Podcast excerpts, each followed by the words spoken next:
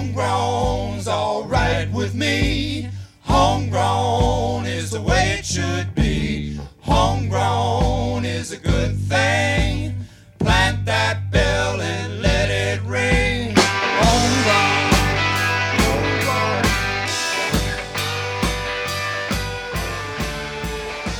Welcome to Radioactive. It's Punk Rock Farmer Friday. I'm Laura Jones, and joining me in Zoomland is This is Al, and I'm right here, the punk rock farmer. Fresh and homegrown from the Utah Farm and Food Conference last week. We're going to get an update tonight, right? Big update. Boy, we had a good old time down there. It was a great show of community. Big, big show. And coming up, you uh, actually managed to hook Bob Quinn one more time. I remember it was in November we talked to him last and said, "Are you going down to the, down to the conference?" And he wasn't sure at that time. And then he's going down there. You guys are hanging out, and now we get the report, Al. Big report. Bob was a Bob was a big part of the conference. He was the keynote. He had a couple breakout sessions. We'll get into some of that stuff. Are we going to hear from Cimbria and Sarah? Because I understand they're up in Salt Lake, actually, on the hill. They are on the hill, and I was actually up there on the hill with them this morning. So they have a a new angle that they're going for. There's not any big bills going this time, but they're educating people, and they have another little oh, another something up their sleeve. Great. We'll hear all about that. Plus, we're going to get an uh, uh, uh, Many Cultures One Sky report from Skywatcher Leo T. And I've got a Sundance update for you. The festival's underway virtually because we're in the terrible twos of COVID, Al. You know, that's how I'm putting it. And joining us to talk about that and what it's meant as a musician, we have fresh and homegrown Talia Keys sharing some more music with us tonight. Hey, Talia. How's it going, radioactive team? And of course, you know, let's not forget she's also a KRCL DJ, Saturday night, Sunday morning. We're here with Talia Keys, midnight to 2 a.m. True that. That for me has been like the silver lining of this whole pandemic is finally being able to make a show for KRCL. So thank you, KRCL, for the therapy. Speaking of which, Al, I sent you over a link to a Facebook post Talia put up, and it's been rough when you got a new album, you can't get out and play and support it, Al. Yeah, I know. I read it yesterday, and it oh, it, it affected me. I I I. I'm so sorry, Talia. That it's it's a, it's terrible, and I feel it too. I'm so ready to just live and and get on with life. It's ugh, boy, oh boy. Well, Laura said it best the terrible twos. You know, we first were talking two weeks, right? And then we're talking two months, and now we're deep into two years. And this summer was a nice little taste. Like, we got that little taste of freedom of being able to play shows again for people and see our fans and give hugs to actual human beings. And then just to have it all kind of just stripped away again, it, it's it's shocking. Um, you know, and for me, the hardest part is just that human connection, missing humans, being depressed, being isolated, being alone, reading Facebook posts. You go down this like rabbit hole of, am I even doing anything that matters? You know, does, because to me, in all reality, my music and my shows, they don't matter like people's lives do. And so that's where I've had this like check of, well, does playing that show at the bar really matter? Well, no, it doesn't, you know, and even though it is a form of therapy for me, I think right now we do have to just kind of lock it down, keep each other safe, you know, make good decisions, have safe shows. Um, and I do want to shout out to the venues in town that are doing it safe. They are requiring COVID requirements, they're requiring face masks again. That helps, you know. And as someone with a type 1 diabetes and several, what they like to say, comorbidities, uh, you know, I'm just a regular human, but I'm a disabled human. And being a disabled musician now has been thrown in my face more than ever of, yeah, well, why don't you just stay in while the rest of us get out and get back to work? Um, so it's hard. It's really hard. I, I don't know what to do. I'm kind of in this weird place of releasing this music to just the universe. It's like you're releasing it to the air. And are there people there listening? Are there fans singing along? Um, and you know, it's an adaptation. So the terrible twos, Laura, it's the best way to put it. well, we wanted to give you the opportunity to share some music at the very least through Radioactive. Al, what's the first song going to be? The first song is Ain't Got Time for This. This is Talia Keys right here, fresh and homegrown on KRCL 90.9 FM.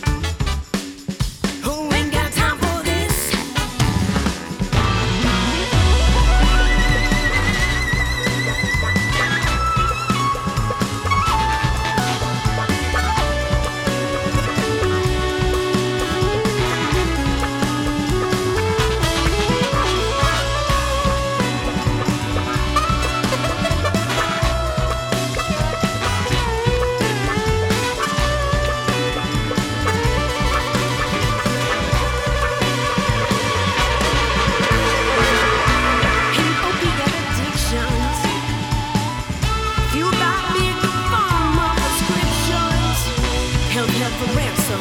He's not at all random. That most of us cannot.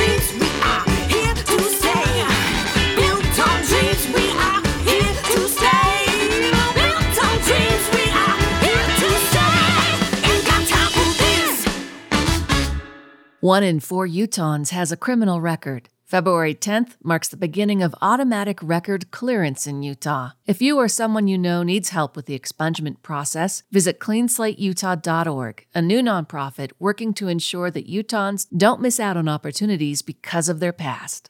Get that clunker off your to do list and out of your backyard forever. KRCL's car donation partner, Cars Inc., will tow your vehicle and donate the proceeds to KRCL. Find out if you can get a tax deduction for your used vehicle donation by visiting the support tab at krcl.org. It's many cultures, one sky. Skywatcher Leo T here as we look up, look around, get lost in space. And looking up in the east after dark, we can do that by looking up very high, find bright Capella, the goat star here. To the right of it is a small narrow triangle of stars known as the Kids. They're not very bright, but it's worth finding. They form a magical pattern or asterism with Capella. And now that the waning moon doesn't rise until about 9 p.m., this is your chance in early evening to see the winter Milky Way. Well, if you can get up to the mountains of the desert anyway, well, look low in the southeast and see it winding from the brightest star. Sirius, follow the strand up between Orion and Gemini, overhead and down through twinkly Cassiopeia, Cepheus, and Cygnus to the northwest horizon. What a nice voyage to take with your eyes and senses taking the little Skywatcher ship out again to Mars, where NASA's Curiosity rover has uncovered interesting organic compounds again. Some of the powdered rock samples that Curiosity has collected over the years contain organics rich in the type of carbon found here on Earth, like at Yellowstone. But many Martian processes remain mysterious, so it's too early to know what generated the intriguing chemicals. The search goes on. You can see some intriguing photos on the Skywatcher FB page taken in front of a rock outcrop named Mont Mercou.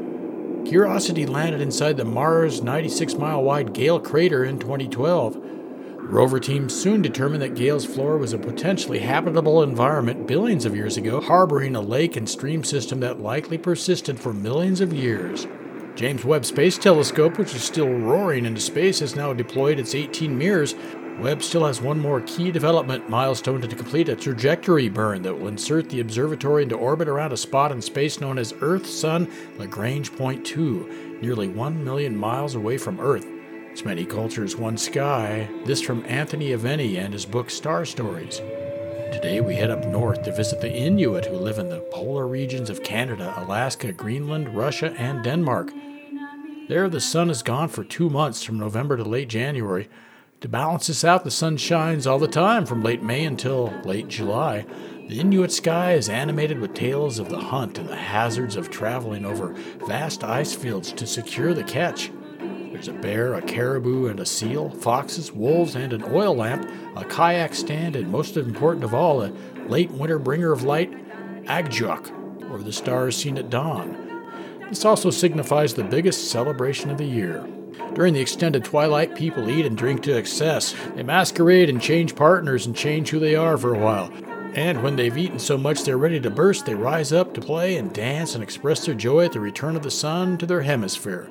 Ana Aja Ahu, the welcome sun returns again. So keep celebrating life, look up, look around, and get a little bit lost in space and on Earth. Skywatcher Leo T.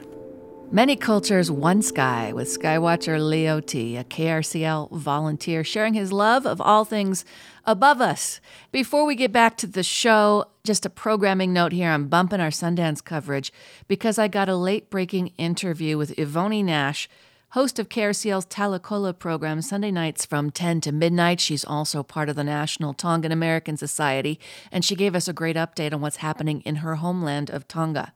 Here's that conversation. It's a really sad week for all the Tongan people in the world, uh, especially us over here in Utah, that we watch it from afar and we cannot help them. And uh, then all of a sudden the line go blank and they, we, they got cut off from the world. What we hear is species from New Zealand and Australia where they can get some direct line to the Prime Minister's office. Uh, yeah, last week is really sad, and but we are people that we are close. We are really close, and then we share with its other what's go really going on in Tonga. It's really sad because I grow up there and I go through lots of hurricane, but not an earthquake like this.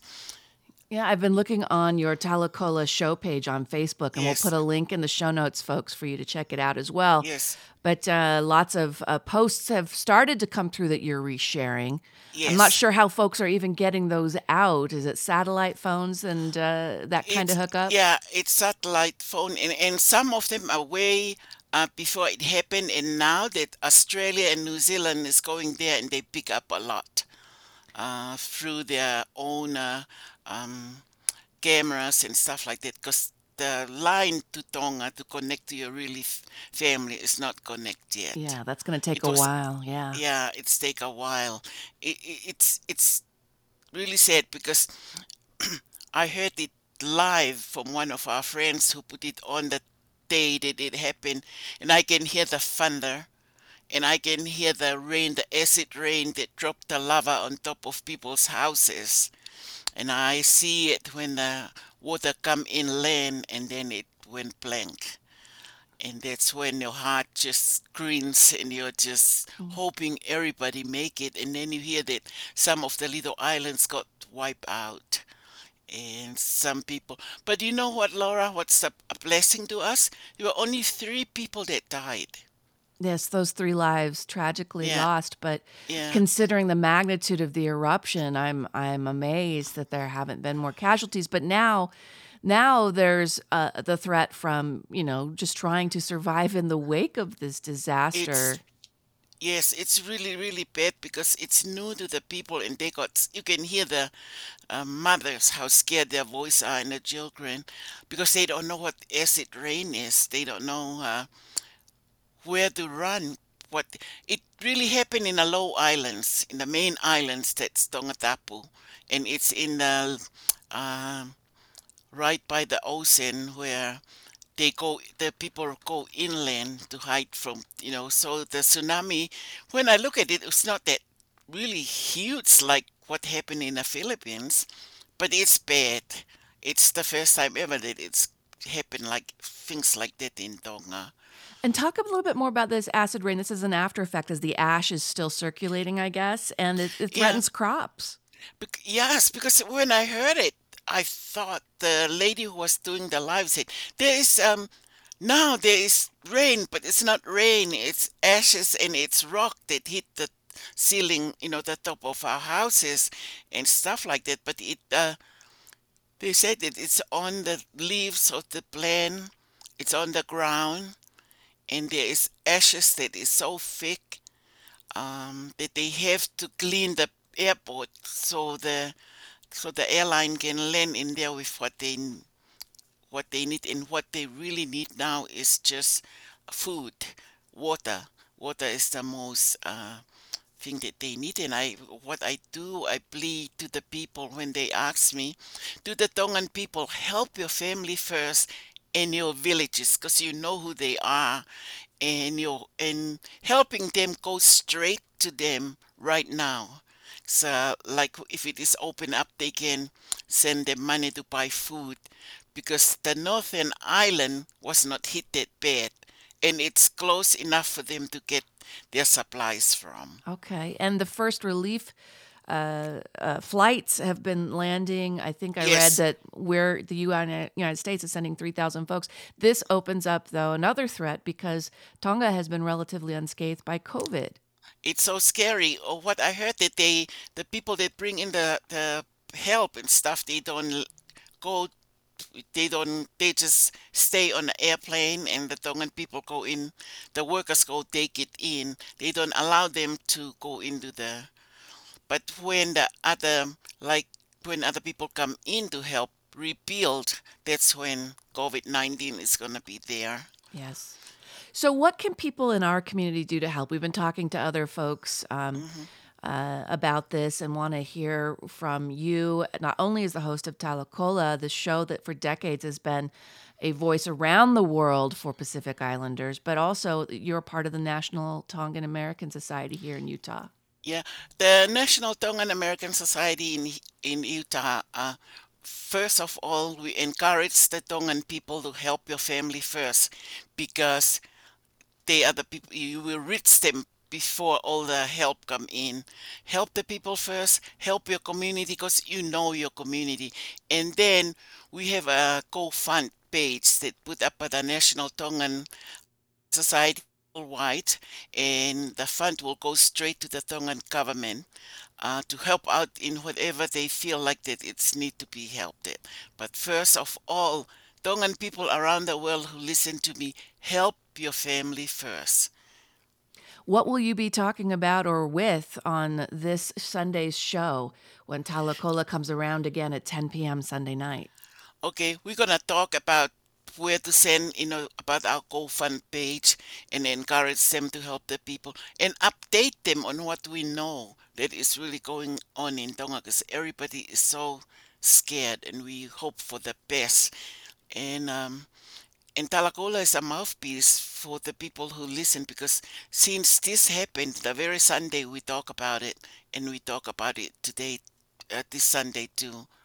And we're trying to get someone from Tonga if the line is open. We have some people in Tonga line up so they can talk to us. Well, we'd love to have you share that with uh, Radioactive after that happens on We. Talakola. So Yeah. we'll be talking again. And Ivoni, I'm guessing you still have family, friends, cousins in Tonga. Yes, properties everywhere. But lucky, I know. I don't know. Somehow on my mind, I was so scared. I was so emotional. But somehow I thought I feel safe. I thought, oh, we'll be okay. We'll be, we'll be really, you know, because the the Tongan people they are very religious people, and they, they the they put it. They say that Tonga and God are my inheritance. They are very, you know, with the power of prayers that everybody in the whole world pray about this little island. I'm so thankful that it didn't wipe the whole island and all the people out. Well, It's a blessing. Ivoni, thank you for giving us this update and sharing um, your expertise, knowledge, and connections with our listeners tonight. We'll put in the show notes the link to the GoFundMe page because, Please. as I've often said, the well, I've been taught this after natural disaster, the second disaster is all the help that's coming at a location that can't handle it. So the GoFundMe and the Zion bank account that's been set up as well are, are great avenues to show your support for the people of Tonga, everybody.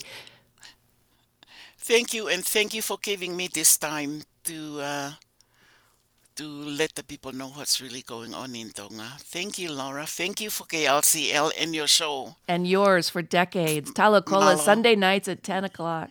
Yes, we will. We will have some people from Tonga, if the line is is um, because the the lady who is doing the news from there, been here to Utah and been on Talakola, and she knows how to how to talk to people out here. And that's Ivoni Nash of KRCL's own Talakola. Check tonight's show notes for a link to the National Tongan American Society and their GoFundMe drive for Tonga. I'm Laura Jones. This is Radioactive Punk Rock Farmer Friday. Aldine Strychnine, KRCL's Punk Rock Farmer, along for the ride with our good friend Cymbria Patterson, who we zoomed with while she was up on Capitol Hill. Cymbria Patterson's with us. Uh, little meeting we had up at the Capitol. Um, not any big bills pushing this year. There's some that might be tweaked a little bit, but uh, you got something else up your sleeve, huh, Cimbria? I know uh, this is really cool. It's educating the people. It's it's um citizen lobbying little meeting that's going on where folks are getting some information if they want to get up there and fight like we did. So yeah, we've reserved a room um, every Thursday from 9:30 to 10:30.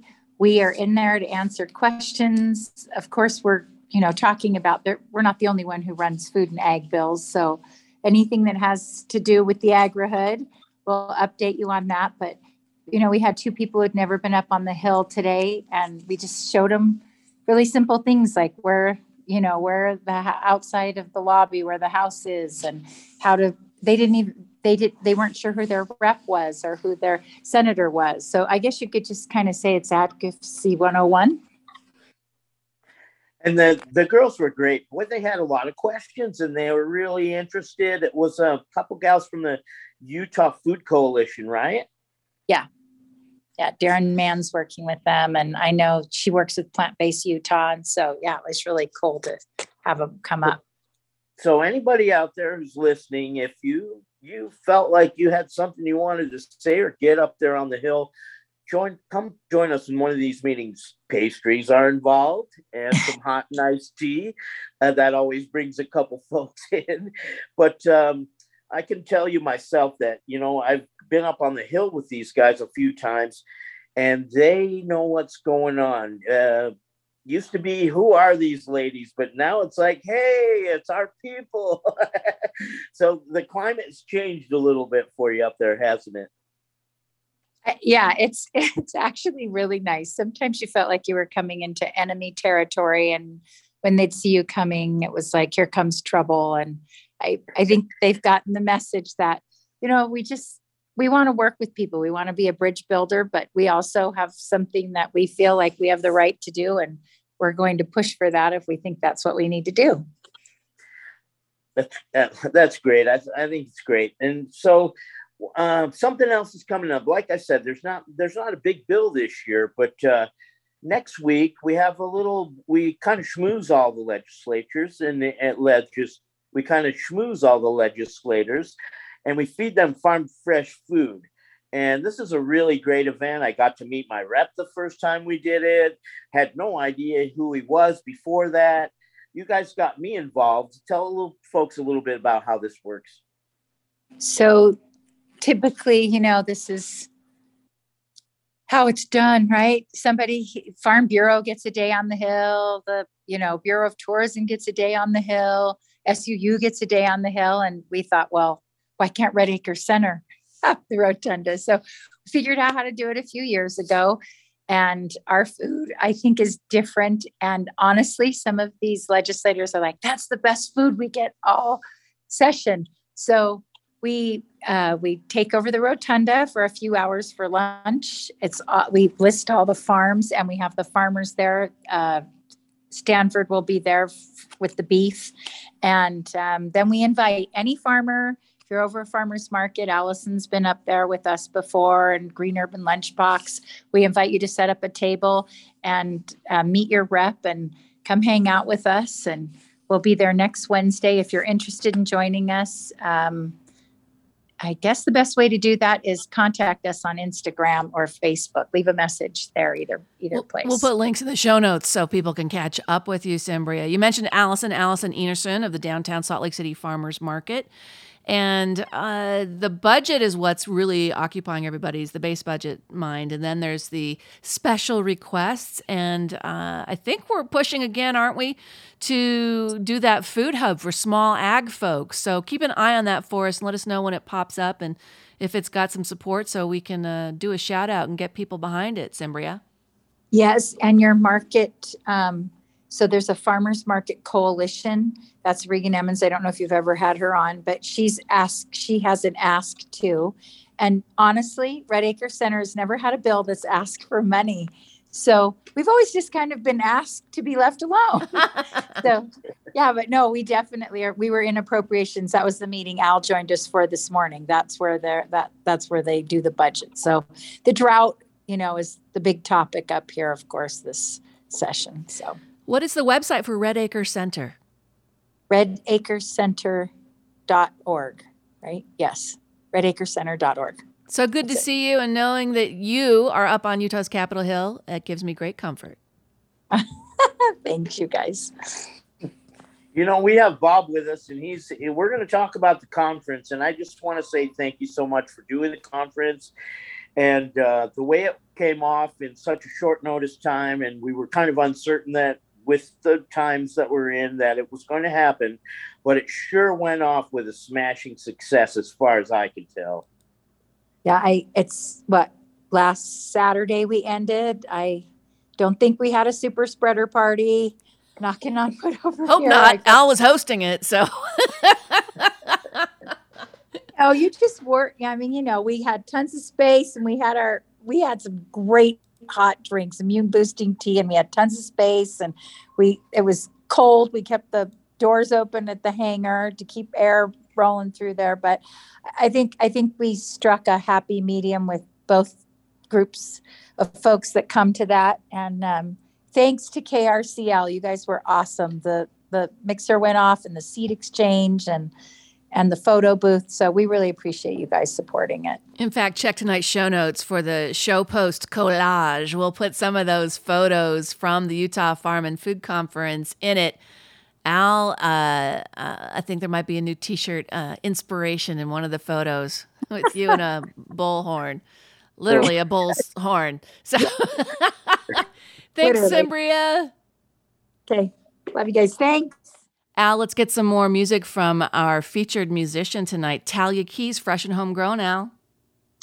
This one's born in the light. Tell tell us a little bit about it, Talia. Yeah, this is my latest single. It just came out under a month ago, and it is about the struggle of depression. Surprise. um, and how we can go outside and, you know, make our peace with nature. And so for me, I wrote this song down in Moab when I was driving and questioning what I was doing with my life. And then I just looked out my window and the scenery and the beautiful blue skies and the beautiful red rocks, like, truly did heal my heart. And so it became that song for me of like, you can't change who I am because I was born in the light. And I just felt that overwhelmingly when I was out in nature. So don't let people change who you are. You were born this way, y'all. It's about loving yourself. It is. So here you go. This here's a new one, Born in the Light from Talia Keys, right here on KRCL 90.9 FM.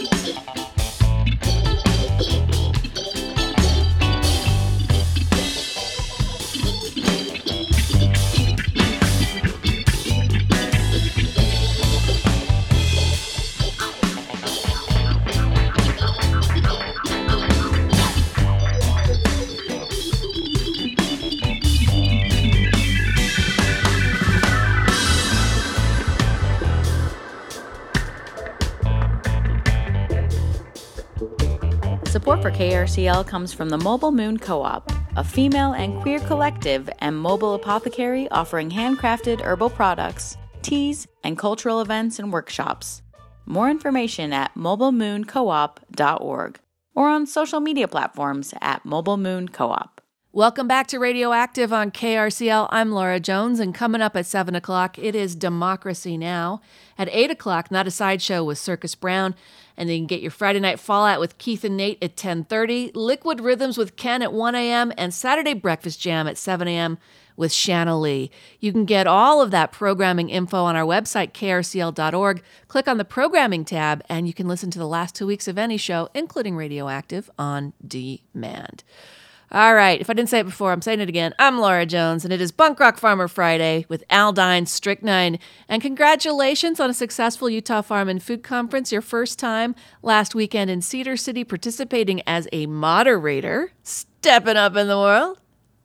How'd it go? Yeah, they, you know, they they ask and I jump, and, and so I was a little apprehensive, but boy, we really had fun with it. I, my enthusiasm for seeds is pretty unadulterated, and it was shown in the in the in the little breakout we did. Folks really enjoyed it, and I was really happy. Folks were applauding at the end, and and uh, boy, it makes you feel good when you know what you're doing is is doing some good work. Gave away so many seeds, so many seeds, pounds of seed, different seed for people's gardens, all naturalized here for the our area from like a regional seed bank from our area makes big difference. It was really great to be a part of the conference. And also it was so great to to be there with Bob. Bob's with us now. Bob Quinn. he's uh he's up in Big Sandy, Montana, real close to there. He's uh he tours all over, speaking all over the world. He's a pioneer in organics. He has books that he's written. He's still doing organic research. He, I think he'll do organic research until he can't, until he's until the end of time, as far as I can tell. Thanks so much for being with us, Bob. Hey, Bob. Well, thanks very much, Al. That's great to be here. And of course, it was great to spend the weekend with you down there in Cedar City. It was a, a fantastic experience, and I'm uh, loving it uh, still, uh, just thinking about it and the memories of it. Bob, you were the keynote speaker, and you talked a little bit about choosing between local and organic. And then you had a couple of breakouts. Um, on that keynote, you want to give, can you condense it a little bit and give folks the gist of it? Sure, I can put an hour into two minutes. How's that? Or a minute in 30 seconds. Well, they wanted me to talk about the dilemma when sometimes you have to go, or when you go to the store and you have to choose between local that you want to support and organic that you want to support, and they're nowhere close to one another. And so I tried to explain what organic was and why it was important and why it was good and what local is. Um, because some people think uh, if it's from America, it's local. Um, some people think if it's from North America, it's local, or even uh, the Western Hemisphere. So anyway, there's all kinds of definitions. But in the end, I tried to encourage people to think of ways where they don't have to choose anymore, where they can help encourage uh, local farmers um, to, to switch to organic by giving them a, um, a, a, contract and say, you know, we'll, we'll buy so many uh, pounds of carrots if you'll grow them and here's some cash to, as a down payment or something like that. It's kind of like a CSA in reverse is what I was suggesting.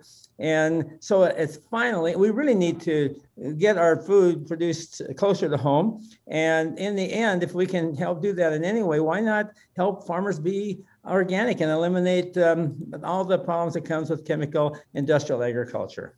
So that was what I was trying to share. You, you know, it was really great. And then uh, I, I, I can't stress how much uh, I believe that you know this this food that we eat if it comes from local if it comes from home if it's organic everybody's going to be a lot a lot healthier in this world. And and uh, kind of is a terrible thing that 60% of the people in the United States have some sort of a chronic disease. And uh, I'm I've been pushing for a while that I believe I believe so much in in nutrient dense food and and keeping our it'll keep our health a lot better here in our country Well, I think you're on the right track with that, Al. Um, no country can afford to have a majority of its people sick. I don't care what kind of healthcare system you have. We can argue about that all day, but it all costs money. It doesn't matter what kind of system there is. It all costs money. And when the majority are needing the money rather than um, producing and um, providing the money, uh, we're going to be in a world of hurt. And it's just a matter of time that uh, that the uh, we don't have enough to go around uh, to do the basics. And the other thing with locally produced food, I mean, I, I know that everybody's seen the empty store shelves here in the last, uh, sometime during the last couple of years. Well, part of the problem of that is because our food is coming from so far away. Um, if we had it closer, we would um, have more control over that and probably have uh, more opportunity to be supplied and not wonder where it's going to be when it's going to be showing up. So, Bob, when we talked to you in November, you weren't sure about going down. So, obviously, you got it together and you went down to Cedar City last week for the Utah Farm and Food Conference. What did you hear from folks down there as you uh, talked to folks about their situation or what they're looking at? Is there um, what's the temperature? I'm guess I'm I'm guessing I'm ask I'm asking you. Well, we're in the dead of winter. so, but all eyes are really on spring. I tell my friends, you know, this time of year, it's just every day is one day closer to spring. And spring is really the time of hope and and the new year and a new crop. And uh, uh, we always, as farmers, we always think that next year is going to be better. And that's and that was the attitude I found down there too. It was no different than what I'm used to in that regard. I mean, um, it's been a pretty tough go here recently, but still there's a lot of optimism and and I met some oh gosh some uh, a kid that started his own ba- she started her own bakery um, at I think 14 or something. It was an amazing story, and they're doing all whole grain sourdough. I mean, it's just, and they're trying to have as few chemicals, uh, almost no chemicals. It's, I mean, it's on the verge of organic. Uh, they're just one teeny tiny step away. So that's really a lot of progress from what we normally have in the store. I was thrilled with that. And I got some samples and met a gal who um, uh, is teaching how to make sourdough whole grain breads right in your home um, over Zoom. And she charges for this as a, uh, you know, as a class. And I talked to her about helping me with uh, my project up here at the Rocky Boy Indian Reservation, where we're growing our own grain on converted uh, ground, uh, converted 500 acres of their farm to organic. They're growing the Kamut brand wheat, which is good for diabetes. They're loaded with diabetes. Um, we got a flour mill in um, college now where they can grind their own flour. But um, the last step I mean, it's it's not any good until you get it on the table, right? Um, and and that's the last step. And so this gal said, "Oh man, I can help with that. We can set up classes at their college or whatever you want, and um, help them take that whole grain flour into sourdough bread, which is the best kind of bread uh, that you should be eating anyway." And um, I'm thrilled with that. So that was a connection. That was my most exciting connection down there. There are lots of them. We got to see some lots of old friends and make lots of new ones which is always a fun part of a conference for me. But to have a resource I stumbled into, I wouldn't have known anything about without having gone down there. That was a, that was a, the cherry on the top of the cake, that's for sure. That's fantastic. That's what they're trying to build. That's why uh, KRCL and Radioactive are supporting as a media sponsor. And Al went down again and did the mixer and the photo booth and the seed swap. In fact, Al, I think I saw you posting on on Facebook that you started seeds. Yes, I have that fever that Bob was talking about, and I started some onions because I know they take like six months to grow, and so I started some onions, a couple of trays, about 150, and I put two in each little hole. So I possibility of 300. I'll pluck some of them. I have a real hot, tough time with natural selection myself and, and pulling them and pulling them out. I do too. Even I... if they, even if they're a little weak and and falling over, I still am like, oh, this is a plant. This is a this is food waiting to happen, man. I That's radical hope to put some seeds in the in the tray this time of year, Al. right.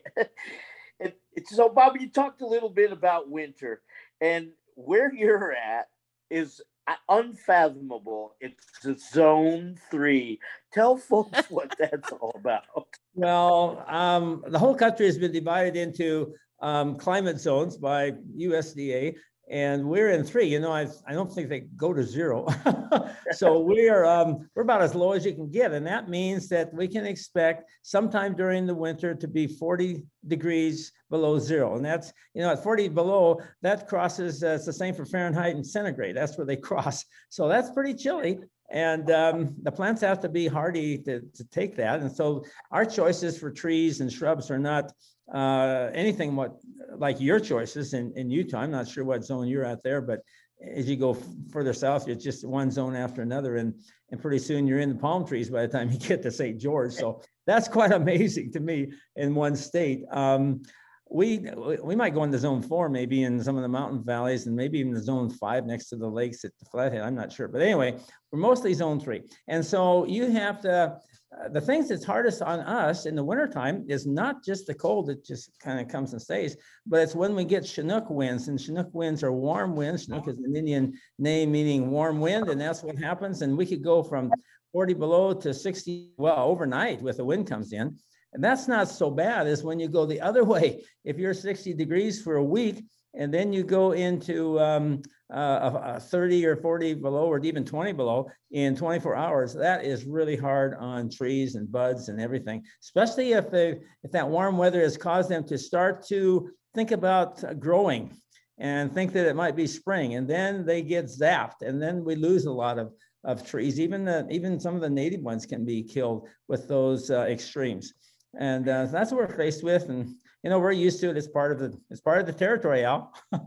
So you know you told a little story uh, you wanted to grow an orchard. You wanted to grow an orchard and people told you that that was just not going to happen. And when someone tells bob quinn that it's not going to happen what happens bob? Well i take that as a great challenge and i said okay let's go and I try to find uh, you know people that have done something like it somewhere that can coach me a little bit. But I learned a lot of things along the way. For one thing, that and, and it's no one told me that um, semi-dwarf trees, and that's what you mostly find in all the the uh, outlets anyway, and a lot of the nurseries too, are getting bringing in semi-dwarf trees from Minnesota or other places, or even western Montana, west of the mountains, where it's a little um, a little milder. And they say, oh, this is this is the best thing to grow. And they're probably, you know, they're talking about for your yard where you don't have much space.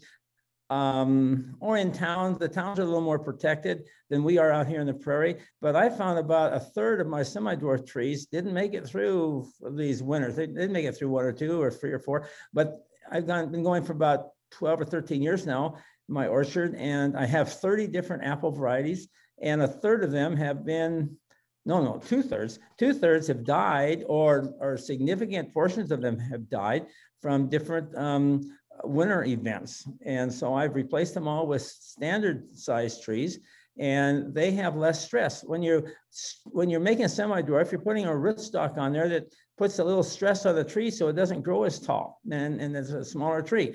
Well, that stress also is a, um, a negative factor if you're under other stress that's coming from the environment. And so they just can't take it all and they, they die. And so dead tree doesn't produce much fruit. That's the kind of the take home message with that, Al. And so I found that standard size trees have given me a lot more luck. So it's possible. You just have to be patient and try lots of different things. So you you showed me you showed pictures in during the during the presentation of the orchard and uh, folks told you you couldn't, but you have a really nice orchard. You have big, um, big uh, evergreen trees planted all around it to to protect it, and you have you, you know, um, another thing that you talked about was mimicking nature, and uh, and I really, I really that really struck me too. Um, you tell folks how they can mimic nature, like just by watching what's coming up or what's going with nature, you can get some a pulse on maybe what you should be planting, maybe the times and stuff like that. That's exactly right, Alan. That's why I tell people if they want to be organic and they want to know how to do it, I said, well, see what nature does because they've been successful. That's been successful for millennia. Um, and it's uh, it's a, a surefire thing. Um, and so if you, we live on the prairie and there's no trees growing on the prairie, but there's two places trees grow on the prairie, and that's along um, uh, creek bottoms or river bottoms. And the two things they have that we don't have on the on the vast prairie, the short grass prairie, at least where we are, 12 inches of rain, that's what we can expect every year, um, is a little extra water and a little protection from the fierce winds, whether they be warm ones in the winter or cold ones in the winter, or, or the drying winds too in the summer.